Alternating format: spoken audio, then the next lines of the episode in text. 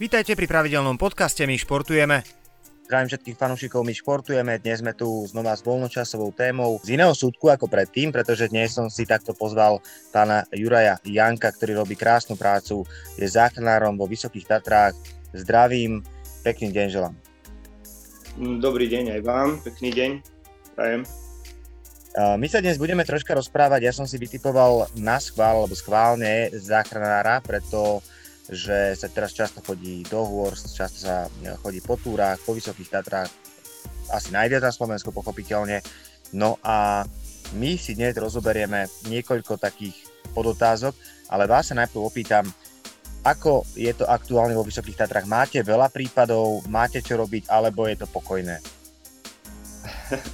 Dá sa povedať, že e, v týchto v tejto sezóne alebo v tomto období sezóny je stále čo robiť, aj keď gro tej práce je možno, že také tie uh, obyčajné úrazy v úvozovkách uh, pre nás také bežné uh, zásahy. Ale samozrejme už, už sa lezie, už sa chodí na vysokohorskú turistiku, takže ja roboty v čase sezóny je veľa. Čo je také príjemnejšie zásahy, že idete vyslovene niekde a odchádzate s úsmevom, alebo vždy je to s komplikáciami zdravotného charakteru spojené? O, bohužiaľ naša práca je skôr taká, že aj keď sa dačo úsmevné stane, alebo sa snažíme s tým pacientom, alebo odľahčiť tú situáciu pre toho pacienta, tak pre toho pacienta to veľmi úsmevné veľakrát, alebo teda z veľkej zdrojovej časti nebýva, ale samozrejme nespo, ne, neviem vám takto z rukava vysypať, ale samozrejme Jasne. sú aj také humornejšie situácie, no stane sa niečo také. Chodíte na tie výjazdy ráno, večer, alebo stále celý deň, ako to vyzerá? Jedna časť výjazdov je e, cez deň, kedy to sú tie, tie časty turistické a potom tá druhá časť, e, dal by som to tak do takého pomeru pol na pol, uh, sú nočné výjazdy. To sú väčšinou už tie náročnejšie akcie, kedy už nie je napríklad možné použiť vrtulník, alebo už sa dá čo začína komplikovať, tá dosažiteľnosť tých pacientov je trošku väčšia. Že ste nalietali určite veľa kilometrov aj vrtulníkom. Ja osobne si to nejak neviem predstaviť, že, že lietať vrtulníkom, lebo ja mám akože troška strach z toho a vy ste asi s lietaním úplne OK, predpokladám. Tak je to súčasť našej práce, no tak je to veľká, je to obrovská pomoc aj pre nás a je to hlavne veľmi výhodné aj pre pacienta. Samozrejme, keď to je indikované, keď to má zmysel a keď je to bezpečné, lebo nie vždy počasie dovolí použiť ten vrtulník. Čiže veľká časť tých nešťastí sa stane práve za zlého počasia, tme v hmle tak bohužiaľ nič iné neostáva, len, len ísť pešo a, a po. No a ja sa presne uh, už odrazím od toho, čo si teraz začal, pretože to zlé počasie je otázka. Ideme niekde na hory, sme naozaj vysoko položenej nejakej oblasti a teraz príde hmla, príde dážď a najmä príde búrka. Ako sa správať, keď už som v nejakej takejto časti uh, hôr, uh, ako teda povedať, že sa najlepšie ochrániť pred nejakými rizikami zranenia sa toto budeme riešiť, tak poďme do toho. Ja by som, ja by som ešte trošičku tak zo začiatku, lebo je to veľmi dobrá téma. Mm. Ja to vítam, že takto ľudia sa uh, dozvedia možno, že niečo, alebo uh, si niečo povieme. Hlavne túra začína už doma. Takto by som to začal aj ja. Uh, túra začína doma a je to vlastne tá, to plánovanie. A uh, najlepšie sa do takého počasia vôbec nedostať nie vždy to samozrejme ide. Ja chápem aj ľudí, ktorí tu na prídu na týždeň, tak jednoducho, keď je, eh, si neviem vybrať termín a som tu na, dovolenke, tak už eh, samozrejme nejaké tie túry eh, ľudia podniknú. Skôr to treba potom prispôsobiť tú túru tomu počasiu. Takže tá taktika a to plánovanie začína už doma, tým by som začal. Je veľká alebo široká škála možností, ako sa už v tejto dobe internetu a proste týchto médií, ako sa dá dostať k informáciám o počasí. Veľmi dobré sú aplikácie a veľmi dobré sú e, webové stránky aj nášho Slovenského hydrometeorologického ústavu, a na najbližšie tá predpoveď, ktorá ľudí e, zaujíma, je veľmi presná na, zhruba na ten horizont troch dní. Mhm. Takže e, na jeden, dva dní si viem už veľmi dobre a veľ, uh, už viem získať veľmi dobrú predstavu, čo má asi aké počasie čaká. Áno. Čiže, čiže týmto by som začal, že za každú cenu to nesieliť, pokiaľ vidím, že začína prechádzať nejaký studený front a vidím tam, vidím tam že tá predpoveď e, hlási zrážky, búrky. To viem sa zorientovať na základe týchto informácií už e, pri tom plánovaní. Dobre, už sme na tej túre, nepozrel som si to, som turista začiatočník a už sa to deje. Už sa začína nám nejakým spôsobom zmrákať tak čo potom? Áno, samozrejme môže sa stať, lebo uh, tie búrky sa veľmi ťažko predpovedajú uh, a teraz sa budeme baviť o tomto typickom letnom počasí, takom júlovom, augustovom, kedy nejaké uh, lokálne izolované búrky, ktoré sa veľmi ťažko predpovedajú a teda je tam nejaká pravdepodobnosť. Ja by som povedal, že zase taký gazovský rozum, naši starí rodičia, starí rodičia to vedeli veľmi pekne v tom svojom v tej svojej oblasti si e, predpovedať. E, sledujem také tie prírodné znaky, čo sa učia, čo ja viem aj na scoutingu a kde kade, ako lietajú e, lastovičky, ale to sú tie dlhodobé, e, alebo také tie v horizonte niekoľko hodín. My, čo si na túre musíme všímať, e, je vývoj e, oblakov, a to je taký najlepší indikátor. E, na kurzoch sa to učí, tí, ktorí majú nejaké horské vzdelanie, tak samozrejme to majú prebrané. Sú to také tie typické kumulusy, ktoré, ktoré potom sa tvárujú do, do kumulonimbov. Také typický oblak, ktorý je e, osvietený, tak v diálke ho vidím, veľmi rýchlo sa začína v tom letnom období, v tom horúcom vzduchu vyvíjať. Má mhm. nasvietenú tú vrchnú časť, e, krásne taký karfiolový tvar, e, slnkom osvietená, ale tá spodná strana je tak e, useknutá a tam vidím taký, taký šedivý základ. To je taký typický búrkový mrak, ktorý sa mhm. veľmi rýchlo vyvíja v tom horúcom teplom počasí, v tom prúdení vzduchu a toto je vlastne to, čo nás e, zaujíma a môže varovať pri túre. A tým pádom začnem e, voliť buď iný cieľ, alebo len zostanem na chate a idem dole, alebo proste viem e, potom prispôsobiť tú túru.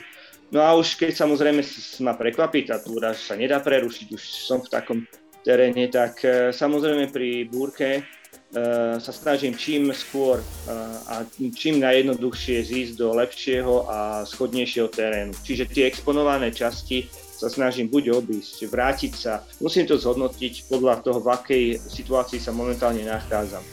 No a samozrejme ďalšia zásada, čím skôr zísť z rebenia dole. To je zasa nebezpečenstvo tých bleskov a snažiť sa dostať skôr do údolia. Dobre. Sme niekde Pokiaľ... v takom nejakom bode, že naozaj e, nemôžeme zliesť dole, alebo nejakým spôsobom sa nám to nepodarí. Ano. Tak teraz poďme už tak e, do tej ostrej situácie nejakej zlej, že čo tam, či ostať niekde na mieste, kde ísť, kde sa schovať, kde byť pri strome, nepri strome, ako, ako to zladiť tam sa dostávame na tú problematiku tých bleskov, lebo už keď prší, tak prší, no tak budeme uh, mokrí, pokiaľ, pokiaľ teda e, sa nepozeráme na situáciu nejakých prívalových dažďov a podobné, tieto nebezpečenstva. Najväčšie nebezpečenstvo sú tie blesky, Uh-huh. A aj keď štatisticky samozrejme je to, je to na ten počet obyvateľov, je to veľmi malá šanca, ale tým, že my sa nachádzame v tomto teréne, tak tá šanca sa celkom, celkom zvyšuje. Môžeme si nájsť úkryt. Najlepší úkryt je samozrejme kata alebo nejaký prístrešok, ktorý ale nie je na hrebení hôr. V Alpách možno, že človek sa stretol aj s takými stavbami, ako by som to nazval napríklad na Triglave, bol, kedy si neviem, či to je. Je to kovová konštrukcia, do ktorej sa dalo schovať a fungovalo to na princípe Faradayovej klietky, čiže, čiže ako keby som bol v aute. Automobil je tiež veľmi, veľmi dobrý úkryt. Uh, ale vráťme sa k tým prírodným možnostiam, čiže uh, strom nie je veľmi dobrý, dobré miesto, kde sa schovať, priamo pod stromom, pretože to je samozrejme ako keby som to povedal prirodzený hromozbor. Pokiaľ to je v skupine stromov sa nič nedie, ale osamotený strom niekde na lúke je asi najhoršie, najhoršia možnosť. Nejaké prírodzené, prírodné ukrytie ako jaskyne áno, ale zase za podmienok tá vzdialenosť e, medzi stropom a musí byť dostatočná veľká tá jaskyňa, pretože tam tá, tá vzdialenosť, tá skoková vzdialenosť pri tých, pri tých obrovských e, energiách toho blesku sú dosť veľké tie vzdialenosti, kedy ten blesk môže preskočiť. Čiže skôr hlbšie do jaskyne, skôr, skôr v, vo väčších tierach, nie pri okraji vchodu, nie úplne pri zadnej stene, čiže niekde v strede tej, tej mm-hmm. väčšej, väčšej kaverny alebo väčšej dutiny sa viem schovať. Bavili sme sa s kolegami, čo sa týka telefónov, aj keď energia blesku je obrovská, čiže keď sa my bavíme o tých 100 e, tisícoch voltov s energiou niekoľko tisícok a tisícok amperov, čiže e, ľudia si zvykli, že si začali odhadzovať hlavne horolesy, kedy to už tak bolo napäté, tak e, odkladali kovové predmety a podobne, čo si myslím, že teda môže svojím spôsobom pomôcť, ale ťažko povedať. To je skôr mhm. už otázka na fyzikov a na meteorológov, že či odložiť celý svoj vercek, ktorý som ja ako horolezec, na ktorý som musel šetriť, či nie, či to má zmysel. Ale čo, čo sa týka napríklad telefónu, tak e, tam verím, že tam to môže byť e, nejakým spôsobom problém. Čiže to netelefonovať. Zažil som to aj ja, kedy, kedy sme boli na hrebení a to sa dostávame zase už na tie varovné znaky, keď pred tým, ako ten blesk napríklad na tých hrebeňoch sa prejavuje tým napätím, tou kumuláciou toho náboja, takým zúčaním Eliášov oheň, to je taký fenomén takých malých iskričiek toto keď vidíme, tak teda tam veľmi rýchlo treba z toho miesta ísť preč, čo možno najbezpečnejšie sa z toho dostať, lebo tam je veľmi vysoká pravdepodobnosť, že ten blesk v najbližšie, dajme tomu, najbližší čas eh, môže udrieť. A aby som sa vrátil k tomu telefónu, tak, tak naozaj som sám zažil, že, že to bzučalo najviac tam. Samozrejme to elektronické zariadenie e, fungujúce na princípe elektromagnetických vln, takže je tam možno, že nejaká, nejaká súčinnosť. A takisto ma napadá minuloročný prípad e, turistu na Kriváni, ktorý bohužiaľ zahynul po zásahu bleskom a veľká pravdepodobnosť je, že práve pri telefonovaní Čiže neviem, či to, či to je len zhoda náhod a je to nejak e, relevantné ten maličký prístroj alebo e, elektronický alebo nie, ale dajme tomu, že naozaj e, vyhnúť sa tým tomu telefonovaniu. No, keby som videl tie iskričky, tak asi pustím do gati, čo, ktoré ste spomínali uh, v danej situácii, aj to, aj to vibrovanie a, a takéto nejaké pohyby, tak to by bolo akože veľmi zaujímavé.